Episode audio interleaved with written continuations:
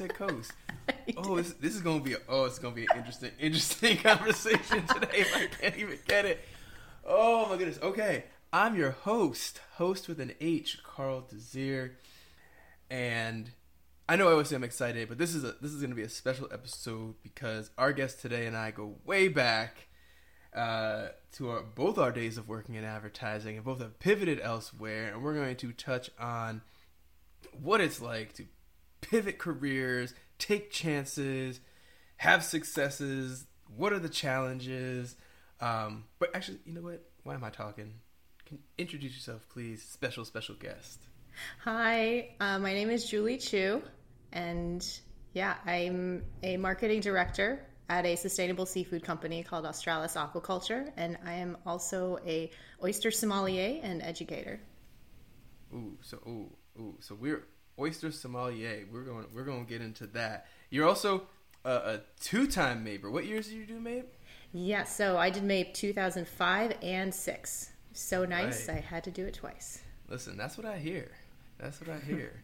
um, I before we get in, you know, for those new listeners, we got to do the red, yellow, green check in to see how you, Julie, are coming in today. Now, this check in is really just a a way for us to understand where you are in this moment. It's not about where you want to be. It's not about where you were yesterday. We're not going to try to change where you are. If it does, that's okay.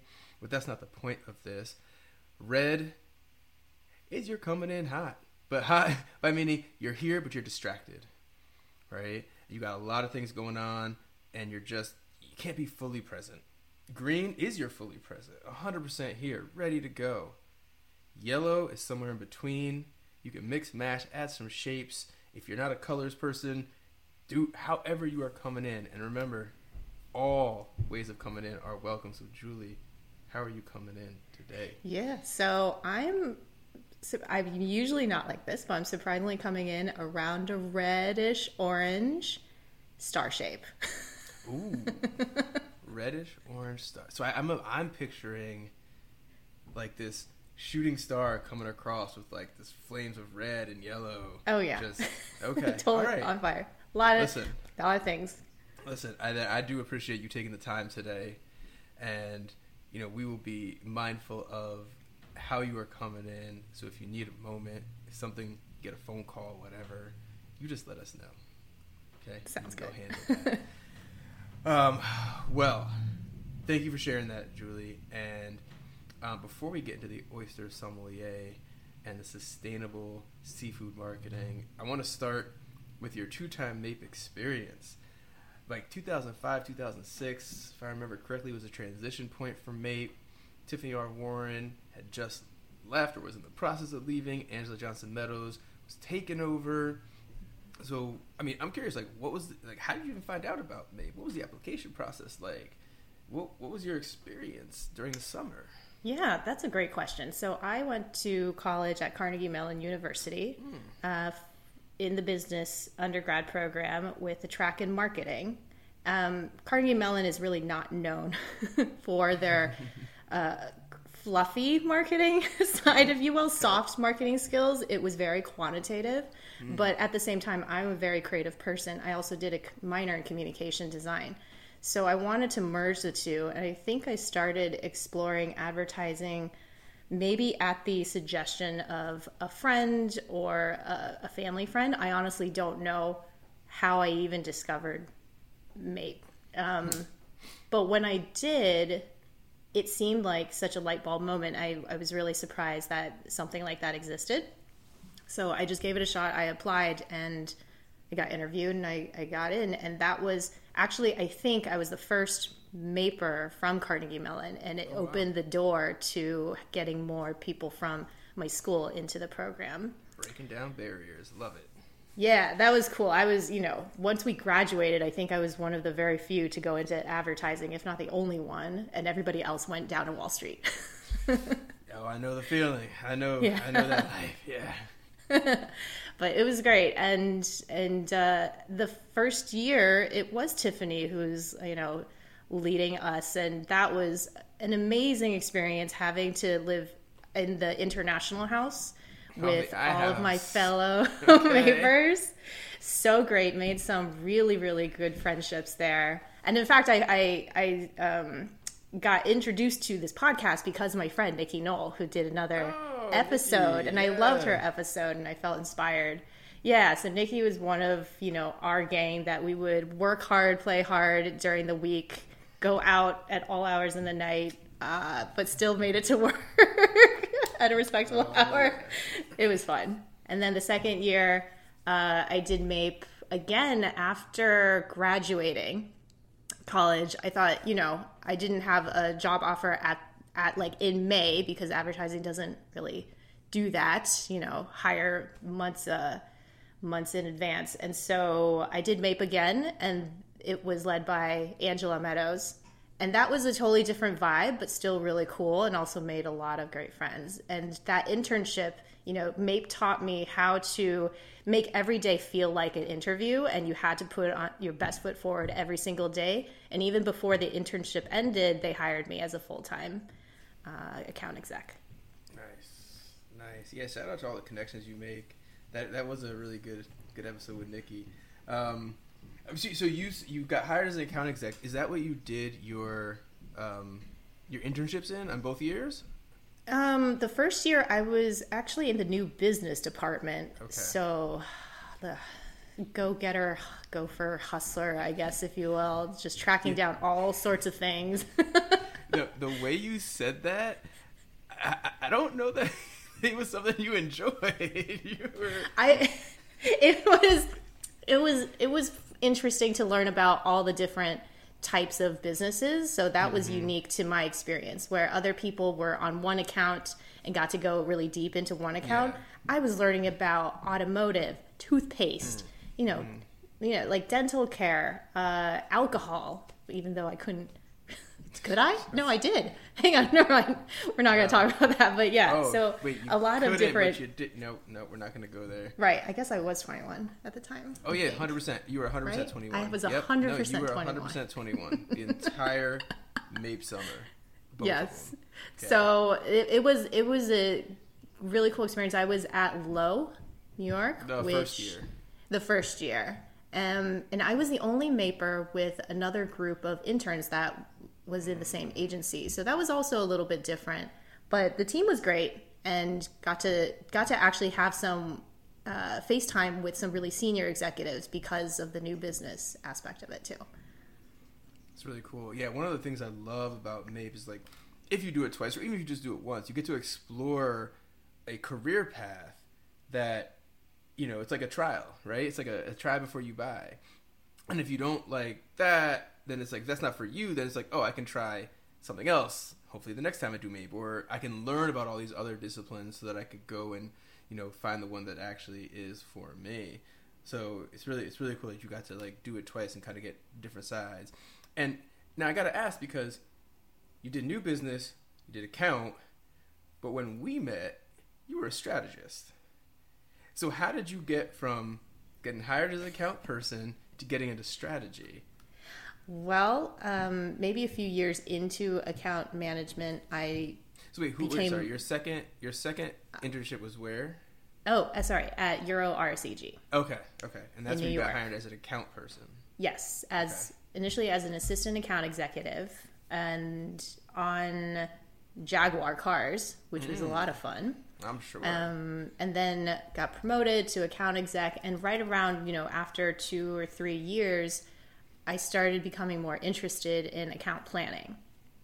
Um, also now known as strategy. as strategy, exactly. Us, us old timers know it as account planning. They don't. They don't say account planning anymore. They don't. They don't say Oh, account wow. planning anymore. Oh my gosh. Okay, I feel really old now. okay. So wait. So what? What? How did you even like? So I know you're working at account. What actually? Like, what experience did you have with um, account planning, now known as strategy? Strategy. uh, that really kind of tipped you. Were like, oh, this actually is something I'm more interested in. Yeah, I think it was actually um, being involved in new business pitches because the strategy really was up front and center in those pitches. You had to pitch a vision. You had to pitch, you know, what is the challenge that you're you're trying to address uh, the mindset that you're trying to change. And I found that incredibly intellectually stimulating. And I thought this this is where I want to be. This is what I want to spend my energy on. Um, and account management, you could do a little bit of it, but at a, a more junior level, there's not there's more doing versus thinking. You know what I mean? So I wanted to get myself into that planning strategy uh, position, and I remember going to the head of planning. Oh God, he he's great, but he was kind of intimidating um, at Euro, Euro? and I Was asked it? him. Back then, who was His name Michael Fanuele. Yes. He came down. He came, uh, he came down to no. When I was at Miami Ad School, we came up and visited, and we met him. Yeah. And it was a, it was like a couple years after, like 07. Okay. Okay. Yep. Yeah. That was about you know when I was like, oh, so I kind of want to do this, and of course he's like. Why? And I had to explain myself, um, and I think there was no immediate opportunity at Euro, but they did find a position on the ExxonMobil team for me, which was sort of half account and then half strategy. I'm putting I'm I'm using air quotes right now because that strategy is a very loose form of strategy. Um, it was more like communication science, data science. I don't even I'm not even sure how to describe it, but what we were doing for that client was doing their corporate communications. It was not creative, it was very strategic, but at the same time it had it allowed me to go into market research in a really deep way. So for for that client, I got to do a lot of qualitative uh, stakeholder interviews around the world 18 countries, um, five continents in the span of six weeks. And at like 24 and 26, that was what I was doing. Um, and, and kind of understanding uh, how to manage market research, how to get, you know, kind of the, the insights, but then also the summary of findings from different types of people in different languages, having to do simultaneous translations and understanding putting all that together was really a great experience. Um, but I would say that was that's also a weird side of strategy. That's one component of you know doing your your marketing planning, and and and uh, and I think I was able to combine that with my um, emerging oyster blog to convince uh, translation to hire me as a brand strategist. Okay. Okay. I mean, I love, I love. It's like it wasn't exactly what you wanted, but it was. It gave you kind of a, a, a foot in and some some insight and some access to kind of a different side or one component of it that again allowed you to take it and have a agency like translation kind of go and be like, yeah, you're interesting. We'll hire you. Right, Right. right. Um, we talk a little bit about that that transition from Euro, the Exxon account, to a very different company. Uh, Mm-hmm. Translation, because uh, what you started there when I think it was a 2011 ish. 2011. Yeah. Because that, I mean, there were still like what 50 people, maybe Yeah. 60 people Right. total, Totally different. right? Totally different than they are now. Um, It was like a family. I remember it was like joining a new family or joining a new like clubhouse.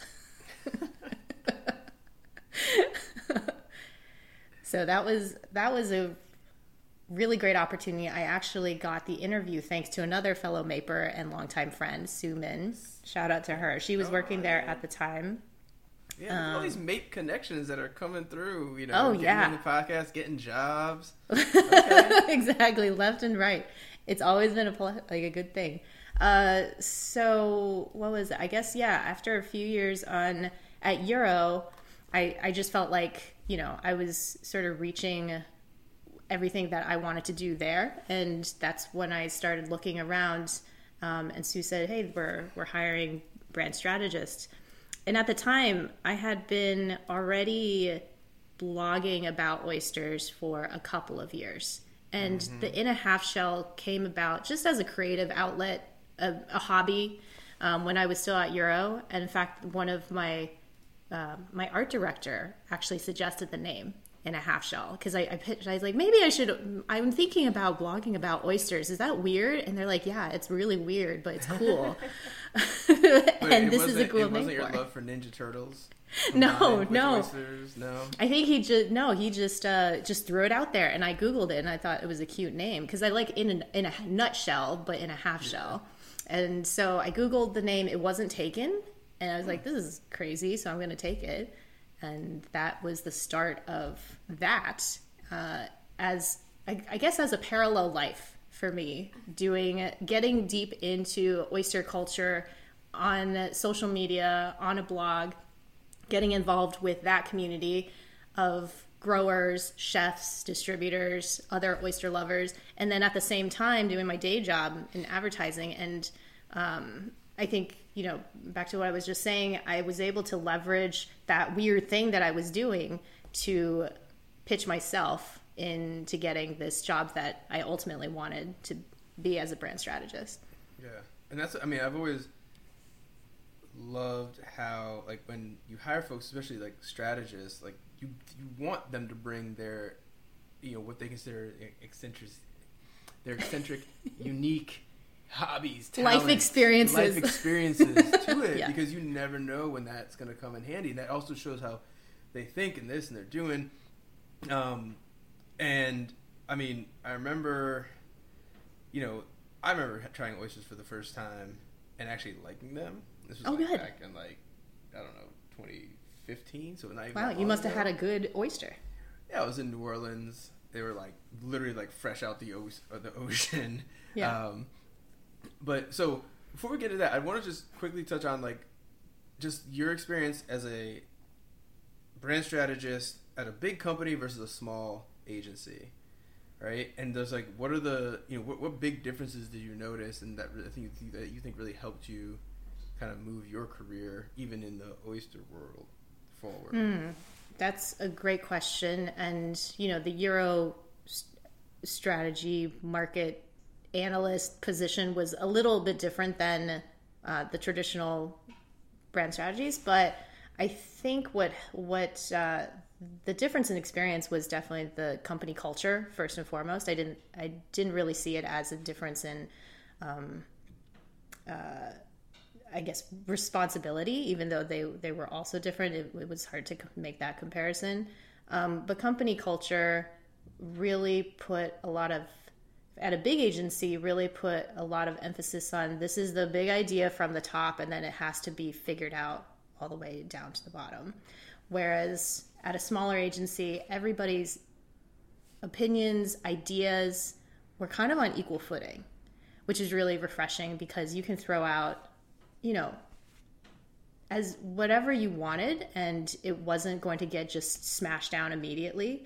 Um, because it's a small team, everybody had to pull their own weight too. So you had to keep offering new things, fresh things. Whereas at a bigger agency, that wasn't necessarily, um, people didn't see that necessarily as adding value. It seemed like an inefficiency versus something that was worth pursuing.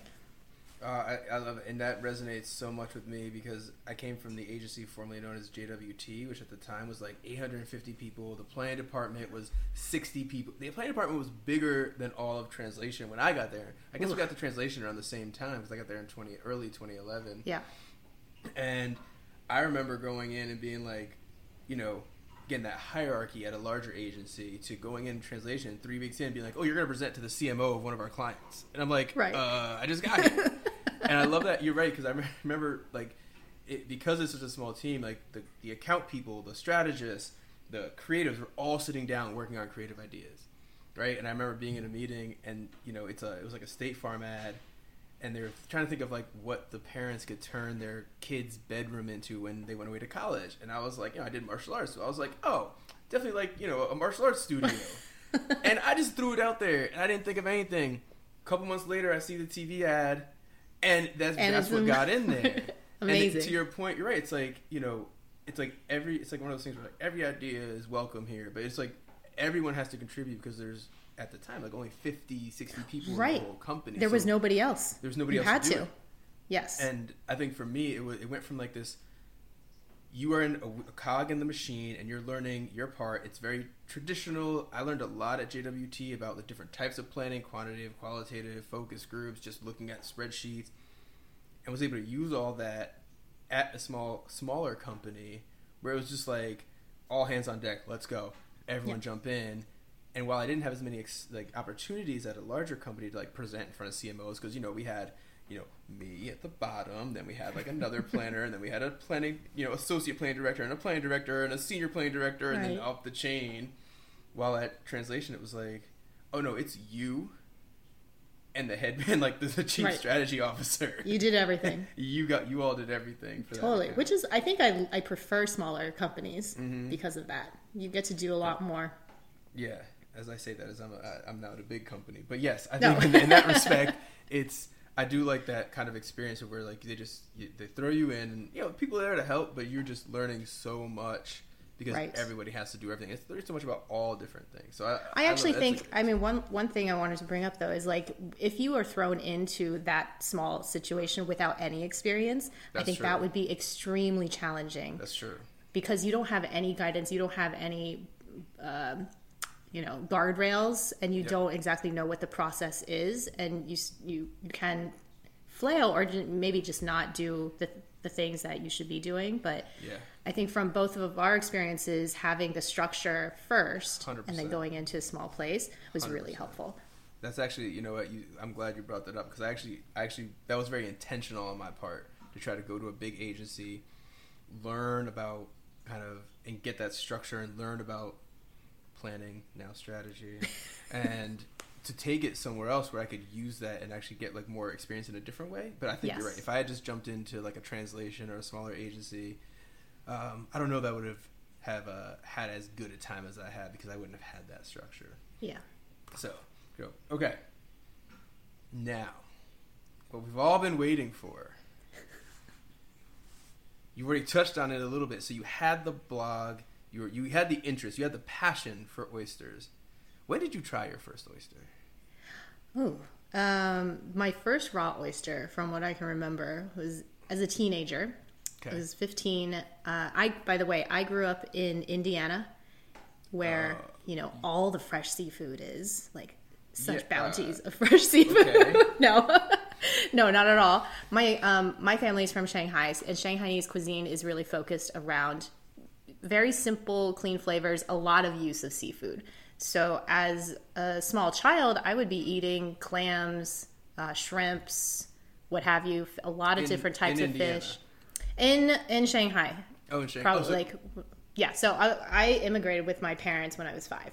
Okay. Um, but Indiana, I think they still managed to find like a couple frozen fillets of orange roughy. and God, it is, it is a sad state of affairs, let me tell you. but my uncle, my very cool uncle, lives in San Diego.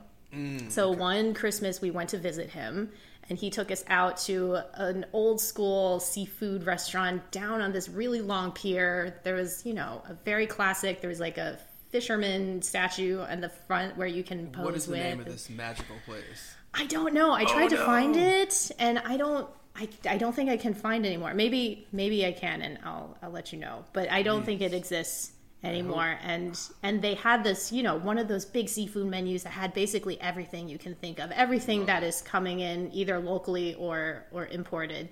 And I saw that the oyster menu was at the top, you know, like it, it mm-hmm. is, like the raw bar. And I wanted, being the fanciest 15 year old of all time, I wanted to order two dozen for the Wow. table. Um, I mean, I wasn't paying for it, so I was just like, let's do this. The let's give it a 15 shot. on somebody else's dime. Love that. Exactly. And I and my parents are like, "Are you? Do you know what you're doing?" I'm like, "It'll be fine. I really want to try this." And and when they came, I was mesmerized by how beautiful and different shaped they were. I remember them smelling super fresh, like the ocean. I think there was like a little bit of seaweed on top of ice. And then I tried them and I tried different varieties and specifically remember loving some and really being feeling disgusted about others. And I think the the ones that I didn't like were uh, just a bit fishy, like a little they shouldn't have been there. But that was my first experience. Um, I didn't know at the time that I would turned that into you know a key cornerstone of my life. But that was that was when i i knew that there was something interesting about them. But it wasn't until a decade later when i got to new york I got a little bit more discretionary income for myself so I can partake in oyster happy hours once in a Yeah. while. Yeah. Oh, That- not, not even just oysters at dinner, but had to be happy. So the discretionary income necessarily wasn't that much, but it was enough for oyster happy hour. Exactly. Which is, which is, Yeah. which is totally fine. Love a, love a good dollar oyster happy hour. It was it was the only it was the best way to Yeah. get exposure of, with a lot lot, of oysters, right?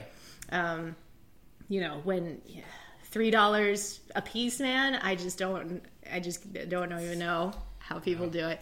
But in any case, so yeah, so that was uh, that was back then, and then coming into New York. Like I said, I started in a half shell, and it was initially to track just some of my own adventures. I there were so many on the menu, and like wine, I think people can get a little intimidated by how many varieties there are, including myself. Fortunately, I stumbled upon this great book called A Geography of Oysters by Rowan Jacobson, and he was he he approached oysters like wine and that you can learn different appellations of oysters. He kind of explained in this amazing tone of voice that he has throughout his all his books like how what the oyster is, why it's so amazing, why does it taste like the way it does. And that was just entirely um, mesmerizing to me. So I decided to, you know, clutch that book and go out and taste oysters from different oyster bars and then track down notes. And of course, being the Carnegie Mellon nerd that I am, I would put it into a spreadsheet and I would quantify the data. So, so you have the the strategist like research ethnography like I'm getting into the whole culture, and you're putting it all in a spreadsheet. So you, do you still have the spreadsheet? I do. You do. I Do Do you keep adding to it, or are you moved on to something else? No, I've uh, I've moved on to uh, I now actually track uh, notes a little bit more um, organically in my tasting journal, which I produced. It's called the 33 Oyster Tasting Journal. It has a flavor wheel. It has other attributes that I used to never capture, but always wanted to.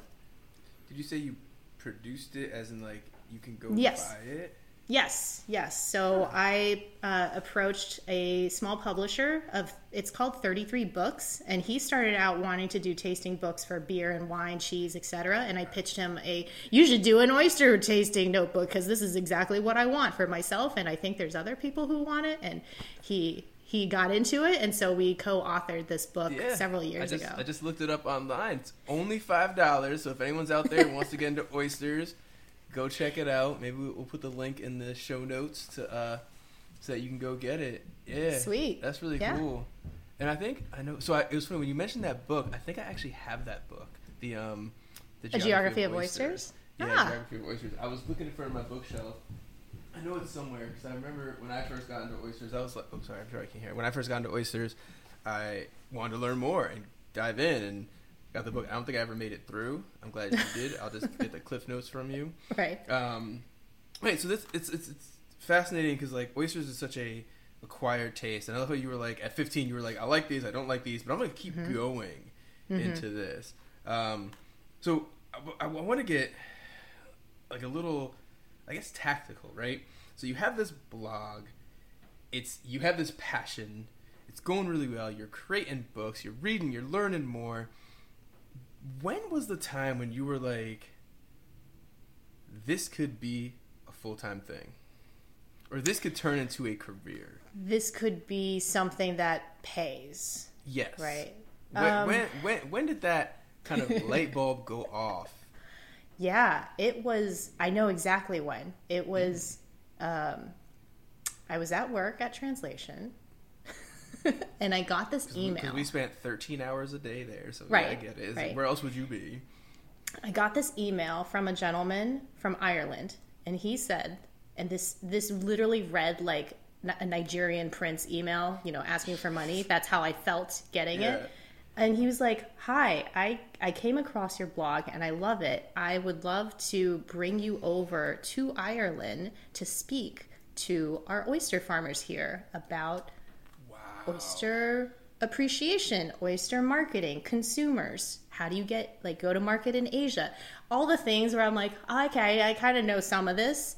Um, I don't know others, and I think he found the post that I did when when I was doing all that market research travel. Mm-hmm. Yeah. Remember for Exxon? Uh, I decided when I wasn't working, I would just go out and find as many oysters as I could. I, lo- So I love I had- taking like your your nine to five where you're traveling doing this, but also being like you know I'm gonna slide in some, some of my Exactly. passions in here. Exactly. I mean, what? what why else? What, No, it's what it's what I do with breweries. I'm like, oh, I'm here. I haven't been here this city before. Let me find the best brewery or find a brewery and just go and enjoy. it. Totally, totally. So that's what I did, and that's uh, the content that he found, and I was able to work out a, a a, a media trip. I guess that's what you would call it, slash a speaking fee, um, and he and then and then we got to visit some oyster farms in Ireland, which was my first oyster farm trip outside of the U.S. and was completely paid for. And I was like, huh, I I want to do more of this. I want to do more travel, um, telling stories, and also using my experience in communications and interest in brand strategy to help this industry. And so I think that that moment, that's when I felt like this could potentially be a thing down the road. I need to acquire, uh, you know, some more contacts, definitely build up some more content. Um, and that was, yeah, I think that was at the start of it. And I think that was like 2012, 2013. Oh, Okay, so it's been almost about ten, almost ten years Yes. of you ma- making money off of your passion. So let that, that let's talk about that. Like, okay, so you knew you you knew you could make money. When when did you know and like what what was happening to you when you were like I'm going to leave my full time job and go pursue you know in, in strategy and go pursue uh, this like and it, it's just I mean and how did then that become like sustainable um, Right. seafood marketing? Well, um, I mean, translation kind of ended ab- fairly abruptly. Uh, they had to change some of their organization structure, and it was done at the time when I literally had a thought in my mind of I'm ready for something else. And so that came at a really interesting time, and I, I still have this quote, you know, when one door closes, an oyster opens. it was just very, you know, And very relevant. That pearl, like amazing and magical. Yes. Yep, Yeah. totally. Um, and I wanted to spend some time building up the brand that I started, which is in a half shell. I wanted it to be less about me and more about helping others in my position up their half shell game, if you will. So whether that was just through learning a bit more about oysters uh, on my blog, finding out different places to go, and then ultimately hearing about the stories um, and the farmers who are producing these amazing, you know, food items. Um, and the sustainability and the health benefits that go after it. There was it was just kept going on and on and on. And at the same time, the industry was blossoming around the country, in, especially in the U.S. There was a lot more oysters on the market, a lot more producers with different backgrounds, and they wanted to brand themselves and tell their own stories as well. So I was in, I, I, I had the right idea at the right time, in the right category. Um, and, And with the right experience, like all your experience beforehand, kind of helped lead to kind of like how can I do this on my own and for other folks in this cat. I mean, I love that it's like the everything. it's yeah like, it's emerging. Yes Yeah. it's emerging. Like it really felt like this is what i should be doing at this time. Um, and when i threw out into the universe like hey i'm going off on my own. I want to do my own consulting. I had a couple friends who would give me some freelance gigs on the side to pay my rent. And then i would pursue my own projects like doing a full rebrand for fisher's island oyster farm a company that I have just a lot of heart for, a great family. They're in New York. They they're one of the first boutique oysters that came into the New York market, like beyond the Blue Point and the Wellfleet, like the big names. Fisher's Island really came in and just charmed a lot of high end chefs with their petite uh, Fisher's Island oysters that just like tasted just like um, Island and Block Island Sound. So after a couple years of that, doing you know my own thing, doing consulting, doing the blog, I got invited uh, to speak at a sustainable seafood blog conference. If you know, it was very niche. I ha- I mean, it's very niche, right? but it was like, oh, this is interesting, and I was invited to speak about how I pivoted um, from my past career into into you know doing my own own thing. And oh, so at, you've had this conversation before. I So have, this is yes. Like, this is like a pre-recorded conversation. You're just like spitting off the talking points again. Okay. it keeps evolving though right it's um but it's the i love i love using i guess sharing with people how you can turn your passion into a profession i firmly believe that you i'm a person that has to love what they do Yeah. or else i can't i can't do it so, So is that one? So like, if you had if you had to give some tips, some advice, like top five things, top three things, whatever, for folks who are in that place you were years ago, where it's like I have this thing, it's super, I'm super passionate about it. I think I can make money. Mm-hmm. How do I turn that passion into a money making venture, a practitioner, my job, my career? Right. Well, I think the one of the biggest light bulbs for me is how how are you adding value? It's it's less about how do you give value, how do you get yourself money for doing this, but how are you helping somebody else and are they willing to pay for it? I love that. because that's that is really what's going to keep you going at the end of the day and doing something that you love and also being you know paid what you deserve for it is understanding how you can contribute to somebody else and and or some other entity and uh, and adding value that way i would say one of the one of the hiccups in trying to do my own consulting work um, and also doing providing marketing services to oyster farms at the time when I tried was that small farms didn't have a marketing budget. So it was actually very hard to find uh, companies that would say like, "Oh, we would love your help, you know, building a brand, building a website, building social media presence, but." five dollars. Right, here's five dollars, or here's like, can we trade oysters? I'm like, as much as I would love to do that, like, eighteen thousand pounds of oysters. right, I can't, I can't like pay, yeah, You can't pay your rent. Exactly. Oyster shells. That's not a, a currency accepted in New No, unfortunately not. Back in the day, it used to be, but Yeah. not anymore.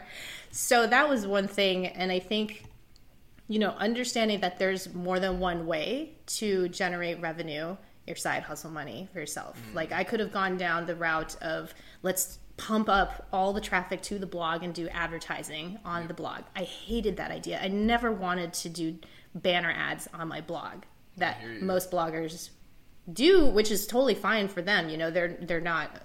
It's it's a totally fine way of generating revenue from a passion project. Yep. Um, today, it's like getting sponsorships as influencers, which I also have dabbled in So- a little bit. Have have all these oyster farms given you sponsorship money to talk about them on this podcast? Is, that, is that what's going on here? No, un- unpaid, Unpaid. All right. all right. unpaid drop mentions here. Sponsored by no. These unpaid drop mentions are sponsored by yes.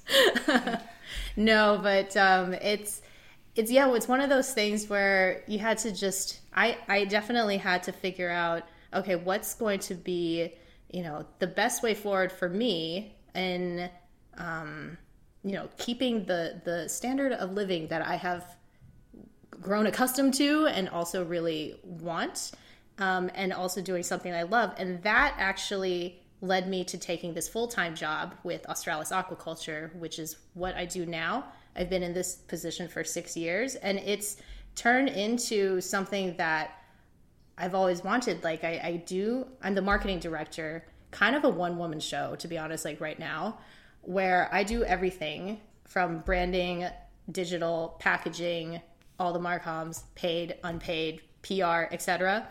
So all the things, but then being in seafood also allows a lot of synergies uh, to oysters and vice versa as well. We're kind of talking to the same people, but within different contexts. Like people will see me and approach me um, That's really awesome. in different ways. That's really awesome. Um, I think that's great advice. The whole adding value, the whole you know finding different ways to make money. You're right because I don't imagine that you know family-owned oyster farms have seven-figure marketing budgets to, to give around, and so depending on what you need, it's like it's it's finding where you can add value and how you can make sure you contain maintain a roof over your head and oysters in your belly. Yep. I, you know, I, I, we could probably keep going for hours right now, but I can see, and I see now how busy you are with all with all that you do. So I want to, you know, make sure we can get you back to your regularly scheduled uh, program. Before that, though, you've already given such great advice, and we always give our guests an opportunity, you know, about sixty seconds to leave everything out on the tab- table and make sure nothing gets left unsaid. Mm. So you got 60 seconds. What do you want to leave the listeners with? Yeah, well, I think the one thing that we didn't get a chance to touch on, but I think is important, is to say that when I entered seafood, this industry, it is, at least from the the Western management leadership context, it's not diverse at all. Not diverse entirely. It there was a, a one of the trade publications came out with a list of the top mo, like top 100 most influential people in seafood. Um, there were more people named Felix on that list than there were uh, African Americans, and I was like, I don't. I, it just makes me feel really uncomfortable. You know, like I really and also as an Asian woman going into the Boston Seafood Show, which is the North America's largest seafood show, I was just surrounded by people who did not look like me, um, didn't didn't didn't really share my same values. So, all that to say is that, like you know, being the first MAIPer going into uh, from Carnegie Mellon, you know, going into MAIP, I really want to help others who are interested in seafood, interested in aquaculture, get into this industry. So, if there is anybody who is listening who would be open to or curious about it, I'm happy to have that conversation. I don't know if that is like the in, insightful thing that you're looking for, but it's an invitation to learn more about the world of sustainable seafood, aquaculture. Um, there's actually a new nonprofit called Minorities in Aquaculture uh, founded by Imani Black, and she's awesome. She's really focused on getting people into the cultivation of seafood, whereas I think I have a better in about getting into businesses that market and distribute. Um, yeah. Yeah, both sides of it. I love it. Um, it's funny. It actually reminds me of the craft beer culture right now, where there's a big push to get more brewers of color out there. There's actually a um, in Connecticut. There's a uh, scholarship for one of the colleges there for a master brewers thing um, done by one of the local breweries for uh, to get more uh, Black African American folks into brewing. So there's a lot of analogous um, situations going on in both. So I, I'm just res- it's just resonating with me a lot, and that's that is. I'm not looking for anything. I want it's about what you want to leave. So if you're offering your help to folks to get involved in the seafood industry, where can they find you? What's the best place to reach you? Ah, yeah. So, oh. Oh, that's like actually a good question. So I guess, I guess probably. I save, I save the tough ones for the end. I'm like, I, I think the best way probably is through my oyster blog. So you can find me at inahalfshell.com. Uh, contact information should be on there. Or, you know what? If you're on Instagram, easiest way is to slide in my DMs on in a half shell blog. That's the handle, and I check that, you know, pretty often. Um, sometimes, you know, like the the messages that they, no, Yeah. I'll I'll find it. You, you'll, you're fine. So you can either go to the blog, the In a Half Shell blog, or to the Instagram, which is In a Half Shell blog, and we'll put so that in the show notes. Goes out. Julie, thank you so much. This was such a great conversation. I wish we had like five hours more to really dive deep, compare the brewing. Pun intended, the- right? it- Yeah. okay. Okay. I mean, and we can Can't find all tho- those pearls of wisdom right? Um, but I thank you for taking the time today uh, to share your story, your passion, all your insights with with the listeners. Um, and you know, I'm, I'm hoping we can have another conversation. Um, and before we go, I want to thank all the listeners. I want to thank the 4A's Foundation, the, the MAIP uh, Left Unsaid podcast team, because you know everything we do, we do it for you, and wouldn't be able to do this without all of you. So thank you, Julie. Thank you, everybody. Thank you. And until next time. Thanks so much.